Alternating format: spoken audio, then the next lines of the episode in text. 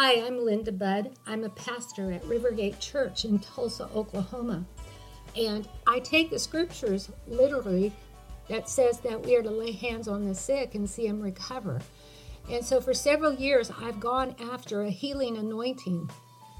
I've prayed for people dozens of times over the years, and I see so many get healed. I've seen all manner of sickness and disease healed.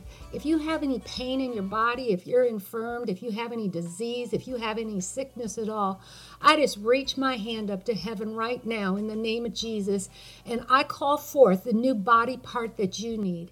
Listen to this testimony.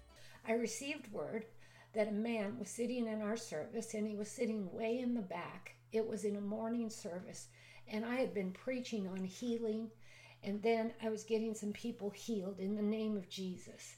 This man was sitting there as a skeptic. He didn't believe in healing, but he found out that the pain in his neck left. He began to move his neck around, and all the pain was gone. Jesus had come and touched this skeptic, even though he did not believe in healing, and he told his friend later that he got healed. Aren't these just great testimonies of the goodness of God and the healing power of Jesus Christ?